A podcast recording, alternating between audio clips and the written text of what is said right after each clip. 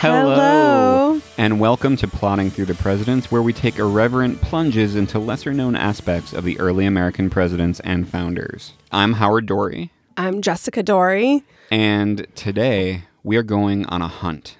Going on a bear hunt. I'm not scared. You should be. We're going on a hunt for the real James Madison. Is this James Madison, this picture you showed me? Yes, just a few minutes ago, I gave you an assignment. 'cause I, love the assignments. I know you do. Although I I am noticing your style with some of these are, is very vague, and I know you're trying to do that on purpose, but I think some structure mm, needs to happen What are, here. you- what are you talking about? I gave you four portraits of James Madison, and I asked you to write down some words that came to mind about the personality of the man based on the sum, portraits. the sum words is the vague part. I ended up just writing a few words for each portrait. okay. And it would have been nice if you gave me those directions. Write a few words for each portrait, well, I mean, you're gonna do what you're gonna do. apparently. Um, so I want to hear. I want to hear based on these pictures, uh, and we'll share them on the show notes page. I want to hear what your impressions are of James Madison's personality. First of all, you didn't tell me it was Madison. I had no idea who this president was. I was really Good, good. worried you were going to make me name the presidents based on the portraits. And then I was relieved when you said it wasn't a quiz and I didn't have to name them based on the portraits because that would be too hard for me. Uh, That comes later. that comes later. We're working up towards that. Okay, so yes, he gave me four portraits. It looks like this is Madison in different stages of his life. So in s- in one, he's very young and strong and striking and confident, you know. Uh, in the others, he's older, and in one of them, he's kind of kind and experienced looking. His eyes seem kinder than some. And then in one, he looks old, like someone woke him up from his sleep. He has like a nightcap or a scarf on. And so in that one, he looks suspicious. And then there's one where he just looks completely unremarkable. And I mean, he just kind of looks disappointed, even. so I Okay, didn't really yeah. know what to say about about that.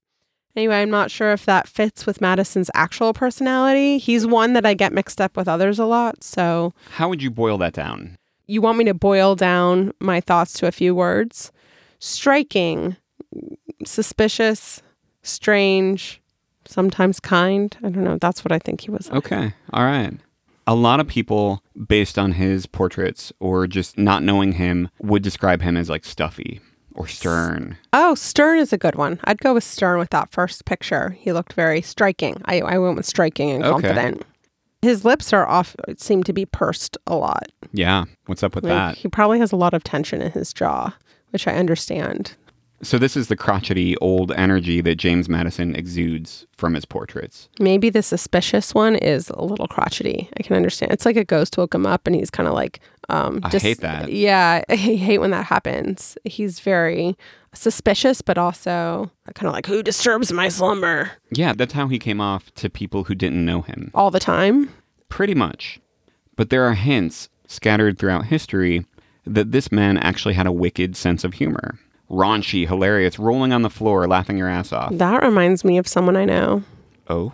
I'm staring at you. Oh, okay. Yeah, I'm looking at you. Well, I'm the Like, only one here, and you don't know many people. That's true. yeah, but there are rumors that he was actually fun. We're gonna dig into those hints, like paleontologists digging for bones, but we're not looking for just any bone. B-bone. Oh, excuse me. What are we looking for? We're looking for a certain kind of bone, A hip bone? Like what? What are you? What are you getting at? a funny bone. Oh, are we on a hunt for his funny sense of humor? That's what we're hunting for. Oh, I love this. Okay. Along the quest for James Madison's funny bone, we're going to talk about some actual bones, his public versus his private face, his odd writing, and his funny relationship with Thomas Jefferson. And even though we're looking for funny, I- I'm going to let you know right now that we may have to settle for weird, Well, you know, sometimes weird is funny, right? and funny can be weird. That's what I always say. I mean, that's one of the reasons I fell in love with you. Oh. Alexis Coe, the author of the great and funny new biography of George Washington called You Never Forget Your First, she called James Madison America's least fun founding father in 2017. But was she right? To people he didn't know, he definitely came off that way. The writer Washington Irving when he visited the White House, he described Madison as but a withered little apple John, which is a kind of apple, like a shitty kind, I guess. Oh. He doesn't look like a withered apple. I mean, when he's older, but don't all old people kind of look a little withered? Wow. I still don't understand why people had this stereotype about him. But okay, continue. All right, all right. One wife of a Continental Congressman said this about him They say he is clever, but he has nothing engaging or bearable in his manners. He is the most unsociable creature in existence. He was he was sort of goth. He was always dressed in black, and it, kind of like saying, "Just stay the hell away from me." That was his vibe. It's like a typical comedian. You think?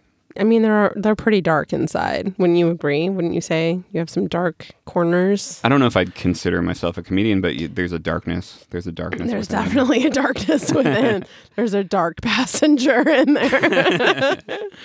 um, but a friend of the Madisons, the novelist Margaret Bayard Smith, she wrote about a night where James Madison shared so many great anecdotes that her mind was full to overflowing afterwards. And she noted that the entertaining, interesting, and communicative man, had a single stranger or indifferent person been present, would have been mute, cold, and repulsive.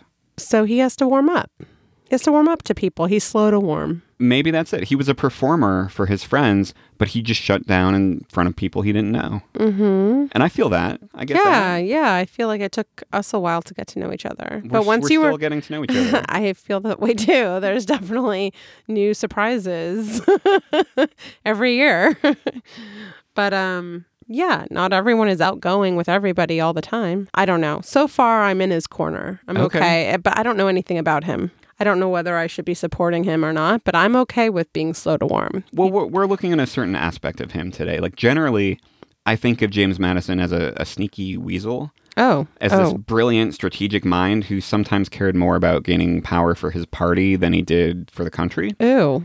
But when it comes to his personality, the more I read about him, the more I kind of identify with him in some ways, for sure.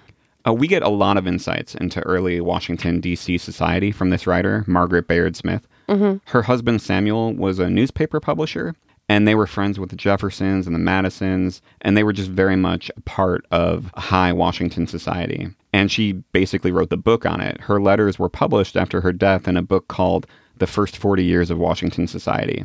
Oh, cool. What And a it's a great resource. what a treasure trove. Yeah. Totally.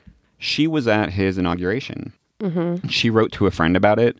Mostly her letter was bittersweet because Jefferson was leaving office and she pretty clearly had like a huge crush on this guy, Jefferson. this guy. This guy, Jefferson, This is yeah. random. But she says that at the inauguration party, James Madison came up to her and made some of his old kind of mischievous illusions.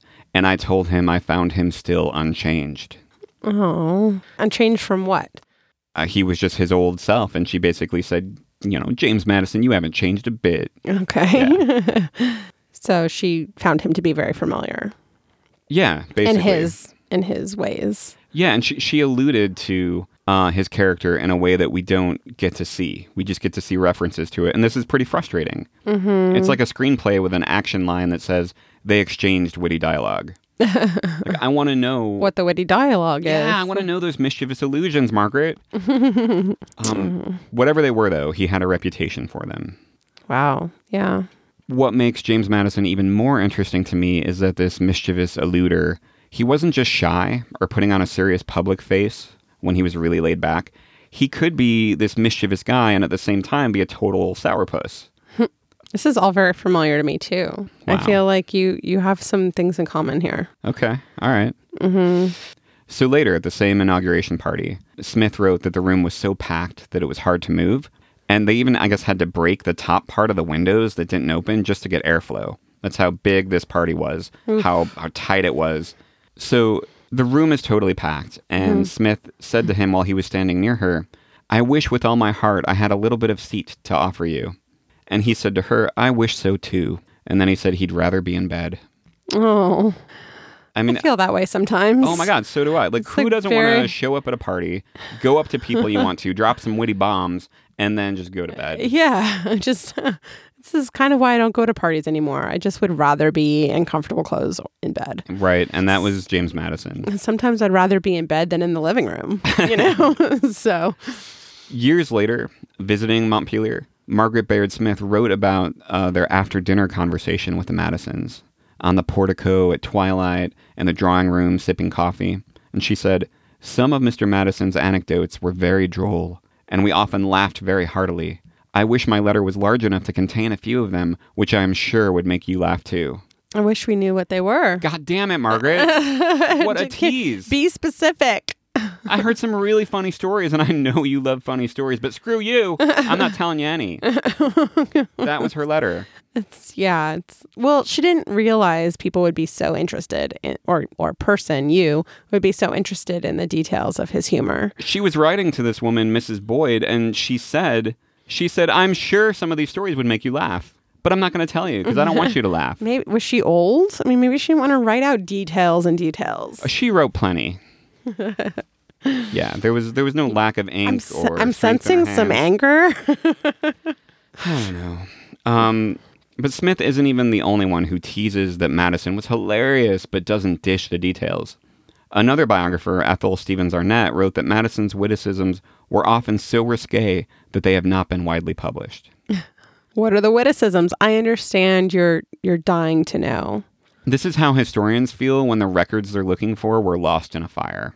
These Wah, wah. these people had a responsibility to history and to my juvenile curiosity, and they failed to satisfy either. Oh, don't underestimate your curiosity. It's not juvenile. I want to know too. But you you seem to have some deep-rooted feelings. It's like finding out that there's something out there that you're looking for, but you can't have it. I'm kind of curious psychologically if you're so interested in Madison's sense of humor because maybe you relate to that and you want to know if it's a similar sense of humor to you. Like maybe you have a kindred spirit in Madison that you're seeking because I don't think you'd be this interested if it weren't about humor. Do you know what I mean? No, I think you're right. I think you're definitely right. I think That's- you're seeking yourself. Wow, I'm. Wow, this is That's what finding it comes Madison's to. funny bone, but it's really it's really looking finding for myself. yourself. Eh, yeah. You want to know were we the same person? Were Wow, we? wow, This is this is going to be $120 by the way. wow! This is therapy. This is your therapy. After teasing her friend, uh, Margaret Smith went on to say that Madison retains all the sportiveness of his character, which he used to reveal now and then to those who knew him intimately. And Mrs. Madison says he is as fond as of frolic and of romping with the girls as ever. Okay. Um God's, I mean, why don't you want to know more about that? You're just like you're just like completely I- accepting of that little quidbit. Um, and then she says his little blue eyes sparkled like stars from under his bushy gray eyebrows and amidst the deep wrinkles of his poor thin face. Jeez. Nor have they lost their look of mischief that used to lurk in their corners and which vanished and gave place to an expression ever solemn when the conversation took a serious turn. Oh my goodness. You know, I think she should write some words about his portrait. I think she did a better job than Yeah. I did about hi- explaining his eyes because Oh, his yeah. eyes are quite expressive. Um, There's a lot going on behind yeah, those- there's a lot going those on blue behind eyes. behind his eyes, and I think she described it quite well. Yeah, couldn't remember anything he said, but got his Well, eyes. It's hard to remember your jokes too, and like the word for word because they're so kind of There's so many of them. um, and there's so many of them. They're They're just Um, so so out of funny. nowhere, yeah. and they're they're witty and they're hard to recreate. They're ethereal. Okay, Yeah. That's that's what the word you were Sure. definitely looking for. I guess Yeah. She also said that at 77 years old, James Madison looked older than his 97-year-old mother. Oh, poor guy. I don't know what was going on with Madison's face. He had a baby face his whole life, But then and it, people thought he was younger than he was. but then it withered. Yeah, suddenly bam, He's 90. withered little Applejohn. Little skinny apple face. So anyway, Margaret Baird Smith does a great job teasing us about how funny Madison could be without actually showing us. We need to look at his writing to get some idea of just how funny he was. Oh, good. So we have some of his funny writing. I didn't say that. We have to look at some of his private writing that he probably never meant to have published. And when I say that we're looking for funny, uh, I'm stretching out the meaning of funny to, Strange. yeah, That's okay. because James Madison was one weird writer. Let me take you back to the paper wars. When James Madison was in college at Princeton, he wrote a little weird poetry. Okay. It was part of some of the paper wars between his debating society, the Whigs, and the other debating society, the Clios. They would write abusive poems about each other, and they'd be read aloud in the college's prayer hall, like some kind of rap battle at Hogwarts. Like a beat battle. Yeah. The best of the three poems that we have is called The Aerial Journey of the Poet Laureate of the Cleosophic Society.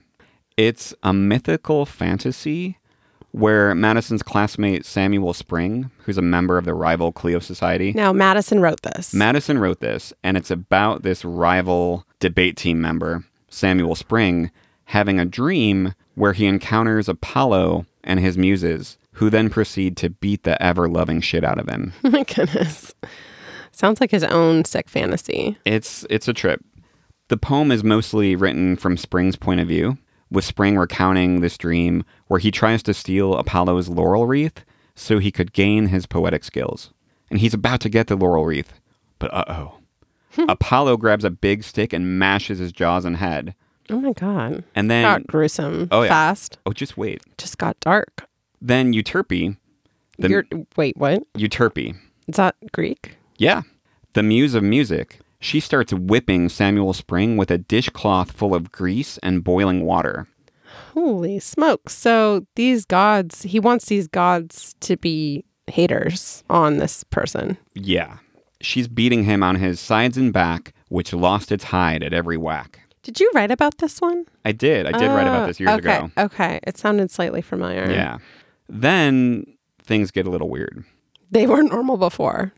In the poem, Urania threw a chamber pot, which from beneath her bed she brought, Ew. and struck my eyes and ears and nose, repeating it with lusty blows.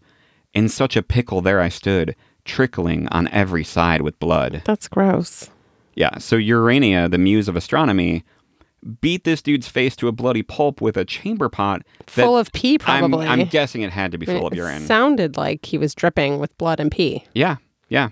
Then Clio, the muse of history, comes in. When Clio, ever grateful muse, sprinkled my head with healing dews. So are we talking about like some golden showers here? I, that's gotta be more pee, right? I mean, what Sounds other, like more pee. what else does muse do? I don't know. and sprinkling over, I mean, maybe it's rain. We could say it's rain. sure, maybe it's maybe it's rain in that chamber pot. Yeah. and that those healing healing muse dews. Muse dews. It gets worse. Oh, really? Yeah. How, Then what is there uh, night soil involved? you wish. no, I don't. I don't want any noise. Night noit? I don't want any Noit noit soil. that makes oh, n- Popeye, what's that noise oil? oh noit soil. All right. okay. Um, then he says, Cleo then took me to her private room, and straight a eunuch out I come, What? my voice to render more melodious, a recompense for sufferings odious. Okay, so I need, y- as you know, I'm a very visual person. If I'm going to Do you need me analyze, to reenact this? well, no, I don't want any reenactment.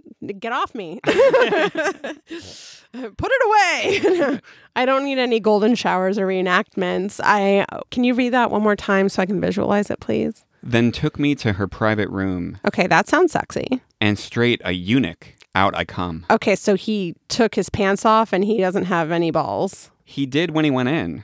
Oh, out he come out of the room. Yes. The muse of history peed on his head and, and cut off his balls. Okay, so that's okay. That's wow. how I so choose to a interpret it. eunuch out he came. Can you read Yes. it all? The f- last two sentences. Then took me to her private room, and Uh-huh. straight a eunuch out I come. My voice to render more melodious, because now I So- can sing better because I'm a eunuch. oh, see, I didn't realize Yeah. that connection. A recompense for sufferings odious. So Oh. they beat me, but they gave me this gift of being able to sing better by Okay. removing my Yeah. testicles. wow, Yeah. that's that got dark. Cleo's not done with him yet. Wow, She gives him a warning. this is all Madison's fan. like, this is all Madison's like fantasies. paper war. Like imagine like Eminem like spitting Yeah, something like this. and then you're a eunuch. Yeah. Cleo says, But mark me well if e'er you try in poetry with wigs to vie, your nature's bounds you then will pass and be transformed into an ass. So he's a eunuch and a donkey. She's saying he will be. She's saying, If you ever try to poem battle the wigs again, I'll use my muse power to turn you into a literal donkey, Pinocchio style.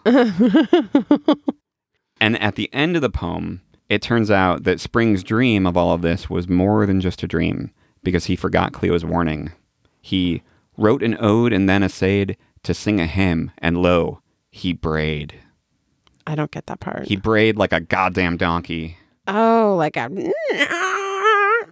Do- Can you do that again?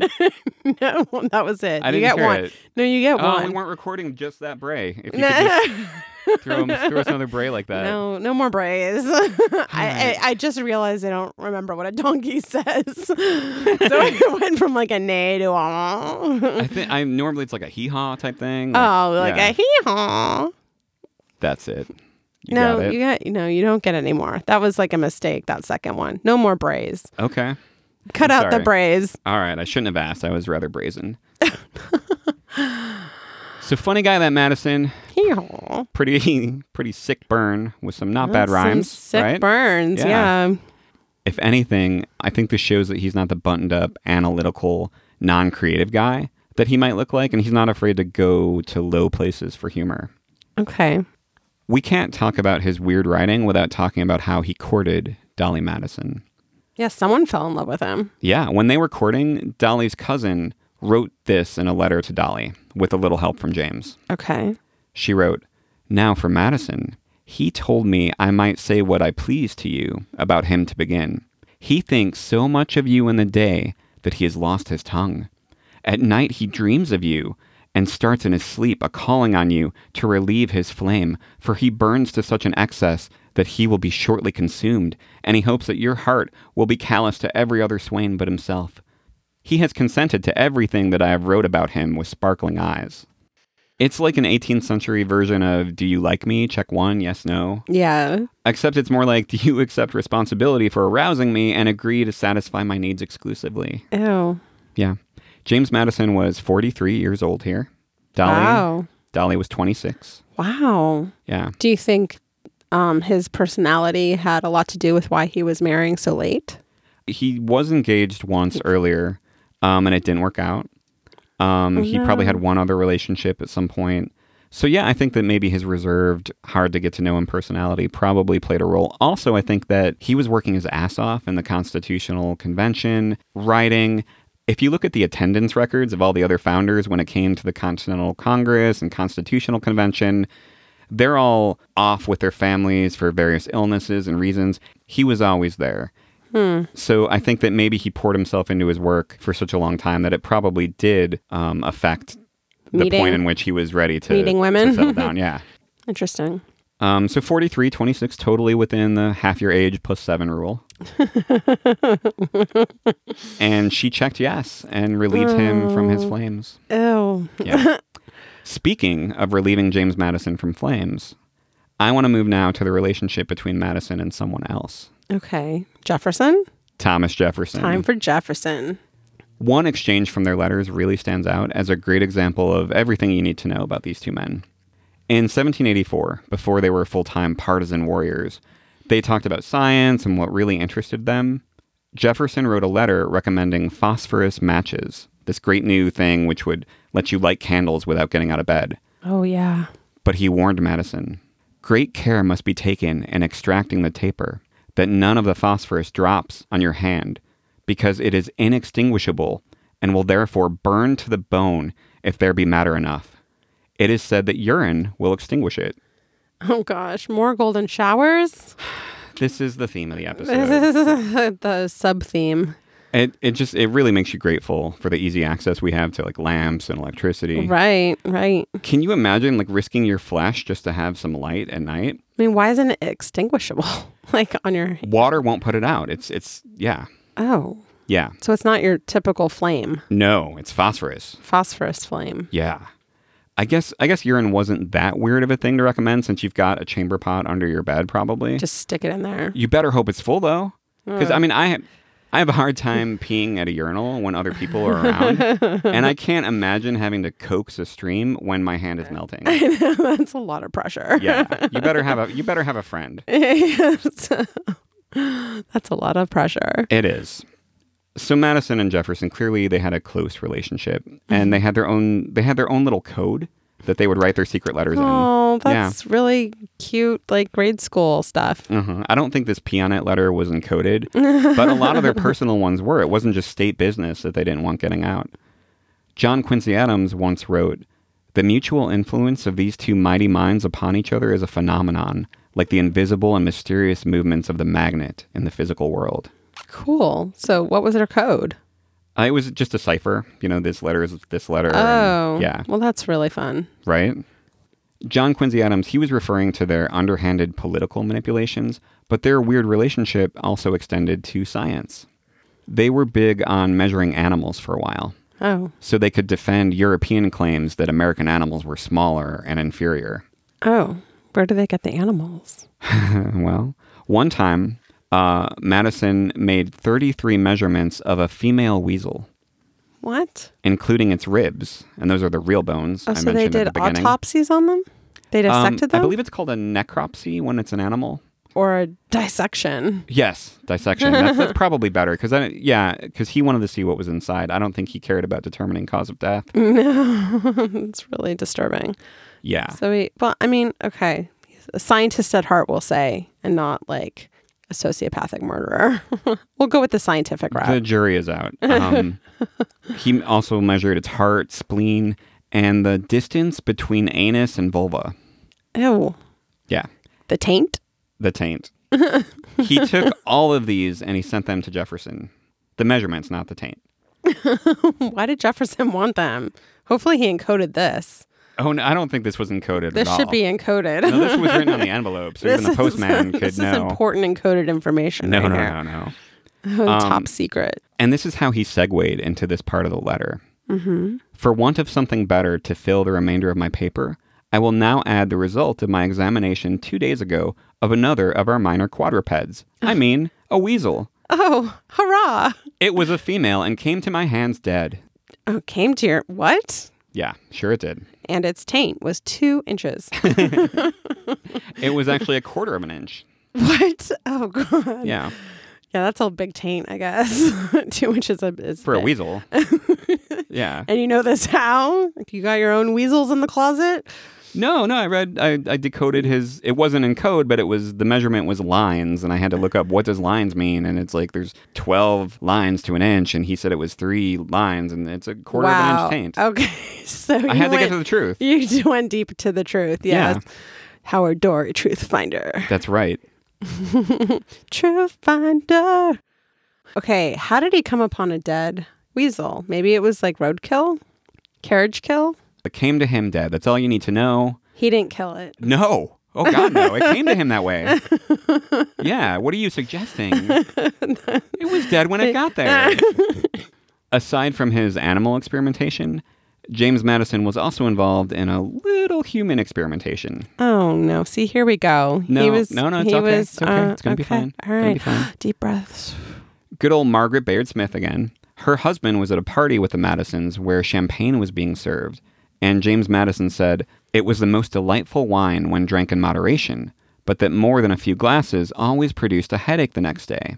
That's still true. Mhm. And it was decided that this was the very time to try the experiment, as the next day being Sunday would allow time for recovery from its effects. So the experiment being let let's all get drunk. Yes, the point was not lost upon the host, and bottle after bottle came in, without, however, I assure you, the least invasion of sobriety. Its only effects were animated good humor and uninterrupted conversation. So he drank glass after glass, but still w- stayed sober. Apparently, there's no record of how it turned out the next day for anybody. Mm-hmm, Um, it was about four days before James Madison wrote another letter after this night. Oh, no, so he we needed can only four imagine. days.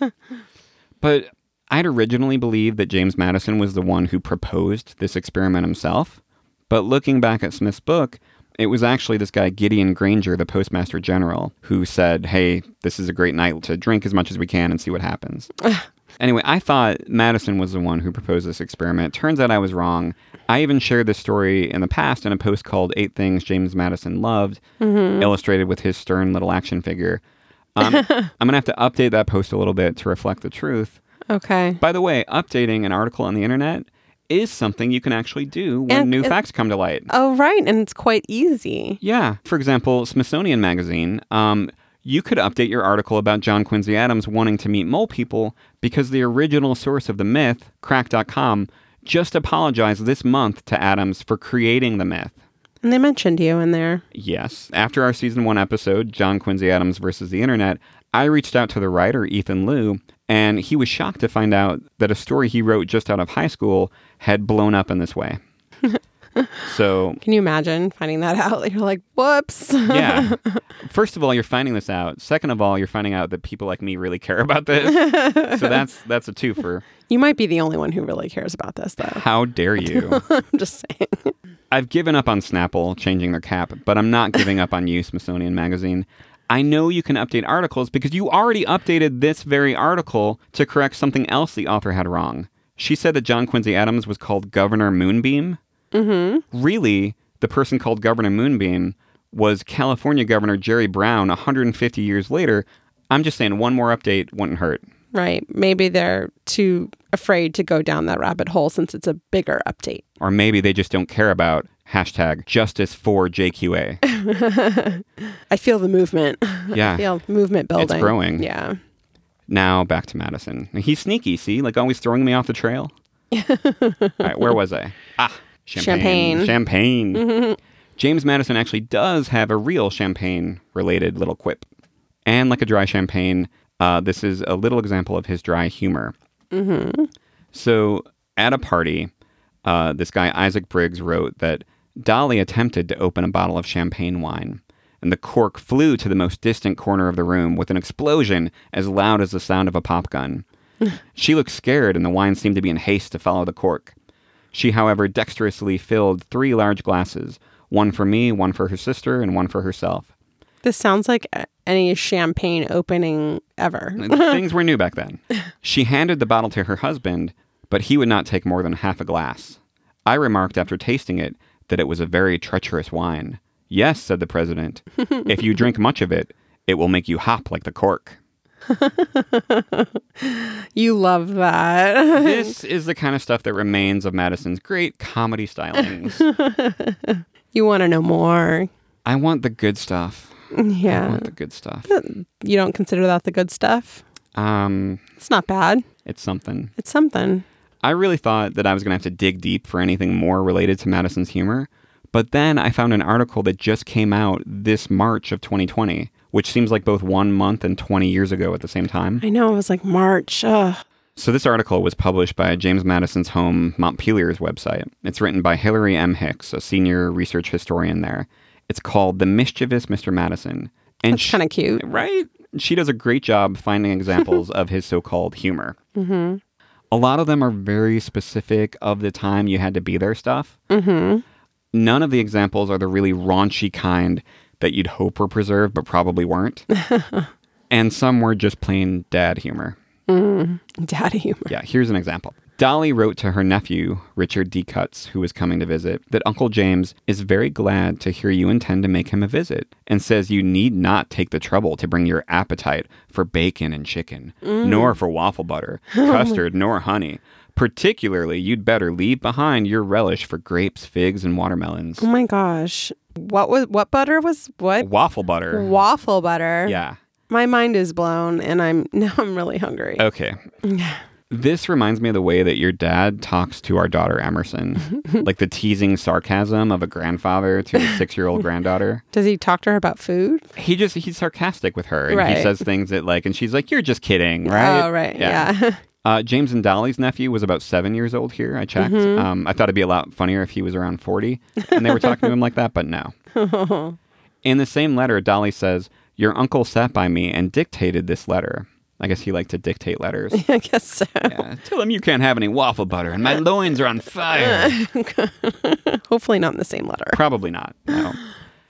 Dolly said that James enclosed a cent for their nephew, but that she enclosed six pieces to prepare you for his jokes and your journey. Oh, that's nice. Yeah, I love that his dad jokes were so bad that Dolly wanted to pay her nephew for having to hear Nephew them. had to be paid off. I'm sorry that you're part of this family. Here you go. This might be one of the reasons they were in debt. One of Madison's nieces, Mary Cutts, the same one who gave us that gem that Madison refused stimulants to keep him alive until the 4th of July. Oh, right. I knew that sounded familiar. Yeah, she wrote that her Uncle James was fond of puns and that he preferred to converse with visitors when he was lying down on a couch. That sounds a lot like you. He told one visitor, strange as it may appear, I always talk better when I lie. so now, I mean, not only do I identify with him, but I'm kind of jealous. lying down and punning all day, God, what a life. I know this sounds like your cup of tea. I mean, to be fair, he was probably in a lot of pain, like, you know, most people back then in general, but he often felt feeble. He had something pretty close to epilepsy. oh, Uh, He was a hypochondriac. Uh, Governor Morris once said, I've been. governor, governor with his Nuit soil. it, it really is pronounced Governor. Oh, okay. Yeah. What? You just wait for another episode and we'll talk more about him. Oh gosh. He once said that I've been told that Madison never goes to bed sober, whether intoxicated by opium or wine was not said. Wow. I don't know how true that is, but there are lots of reasons that James Madison maybe wanted to lie down. He actually had a bed in his study, which opened to the dining room. When he wasn't feeling well enough to sit at the table, the bed would be pushed right up to the doorway so he could chime in throughout dinner by hollering puns and making jokes. Oh my god.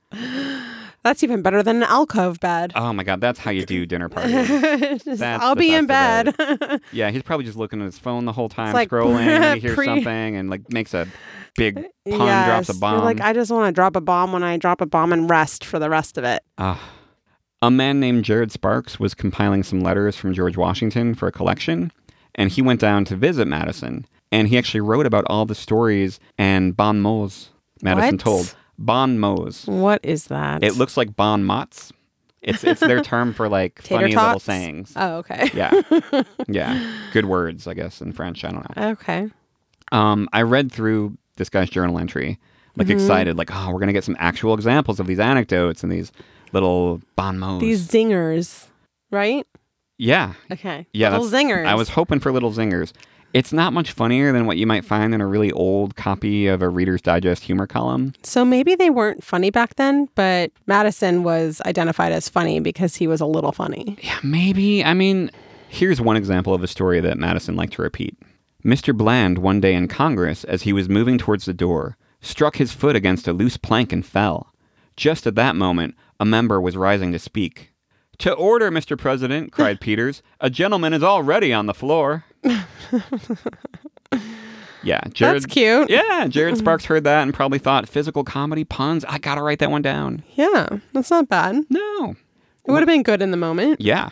We get another clue about a subject of comedy Madison loved, even though we don't get any of the actual jokes. Mm-hmm. A visitor to Montpelier wrote that of the jokes with which the merry old man amused his friends, none have been preserved. But one of his favorite subjects was the adventures of Baroness Riedesel, and I'm probably mispronouncing that, the wife of General Riedesel, a prisoner of war during the Revolution. She was a German woman, and he described her as big, handsome, and a great gossip. Okay. She was the kind of the comical character. Yeah, she rode her horse astride like a man and was well known to all the country people. She wrestled bravely with the English tongue and made many remarkable mistakes in using it. I could see the potential here. Um, you got puns, you got character based comedy, a fish out of water woman who defies social norms and has her own way with language. Some kind of cross between like Moira Rose and Schitt's Creek and Borat. There's a, probably a lot of fodder for material there. And Okay. it's, it's a shame that none of it was preserved. I'm sorry, hon. I mean, we know exactly how long that weasel's taint was, but we don't know what made James Madison's friends roar with laughter. It's Yeah, that was strangely specific. a damn shame. Well, he was being scientific though. You have to be specific with scientific activity. I, yeah, that's what I always say. Apparently, humor is pastime, so it didn't get written down in the way you would hope. Yeah, it's probably the way Madison wanted it. This joke was three lines long. Visiting the Madisons must have been just pretty surreal. Because visitors described James as getting jostled about by the crowd in a room because of his stature, whereas Dolly was calm and commanding, and, and she wore a turban with towering feathers, so you could always spot her in the crowd. That's probably how he found her his way back to her. Feathers Um. bouncing around on top of the crowd. Just imagine yourself there in that drawing room, seeing James get tousled about the room while Dolly marches around like a social butterfly with huge feathers, and her pet macaw's there making its gosh. macaw noises and taking bites out of people because it liked to do that. what? then little Jemmy claws his way to a bed, but he's still screaming puns from the other room. Oh my Ah, gosh. it's a little overwhelming. So you, you duck into a quiet room for a break, but it's just full of champagne, opium, and emergency piss, and animals splayed out and lined up by taint size. oh god. It, it got dark again. That's just what Montpelier was like. Oh wow. I want to go so I wanna- badly. I want to go to there. I want to go to there. Um, I think I have a better picture of Madison's personality. I, I, I think he thrived on the debate stage or with small audiences or by himself with a pen. But crowds of people he didn't know were probably overwhelming. Um, I think he was brilliant and strategic in all things public. Maybe he didn't want to take that risk. Yeah, I think he I think he let himself loose with his friends and family. Yeah. That's Um, nice. so maybe there were some reasons for that. I think one, okay, maybe maybe he was in a lot of pain and he could only really relax around his friends. Mm-hmm. Two, uh, maybe he really was warm and funny, but he knew that he should keep that in check in public because it could hurt his cause. Oh, got it. Like he's not, you know, serious enough. Yeah, like the president, you know, back then was supposed to be serious. Right. That makes sense. Three, maybe this sociopath animal mutilator strategically knew that humor was helpful in forming close bonds with other humans.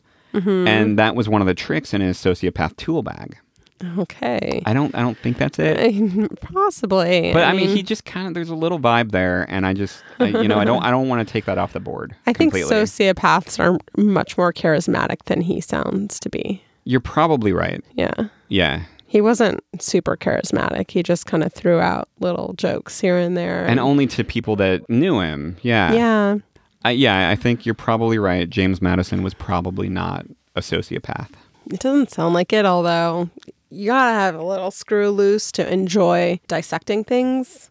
She was dead when she got here. he clarified that, and that's a little suspicious. Yeah.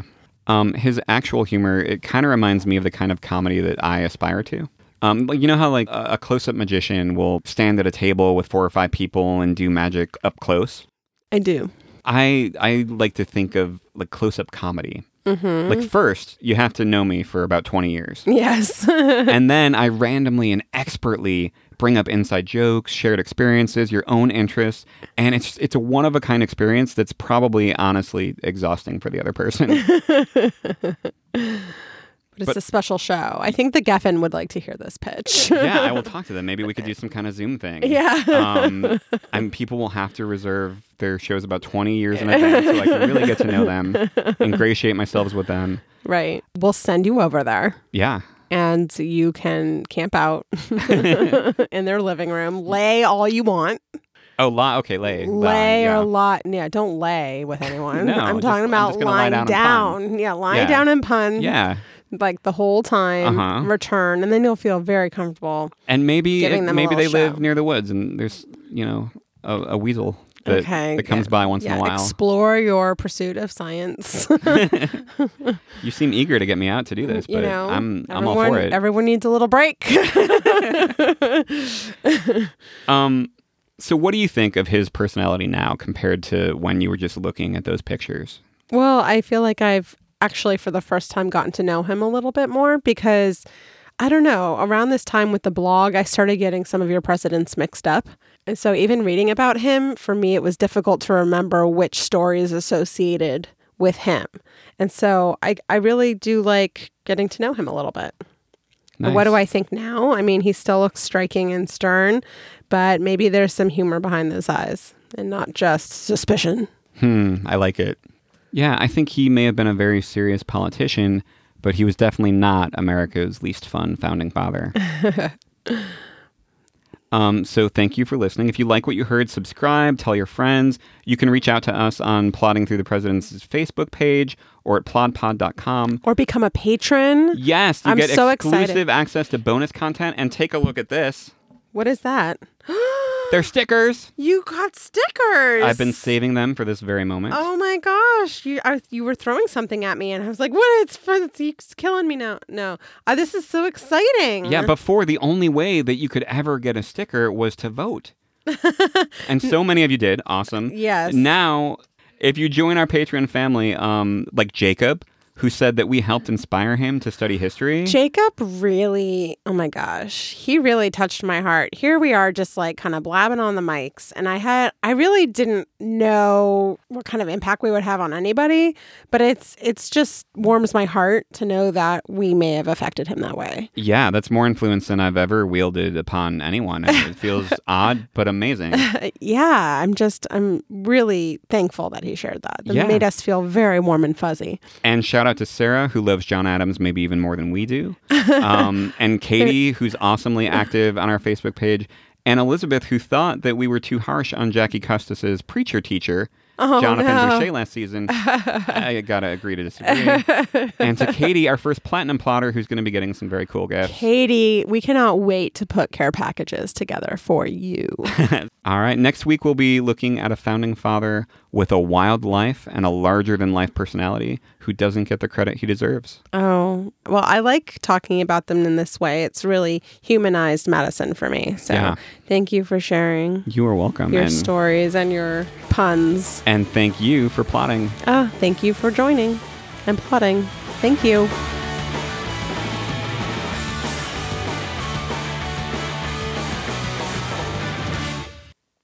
And then you're a eunuch.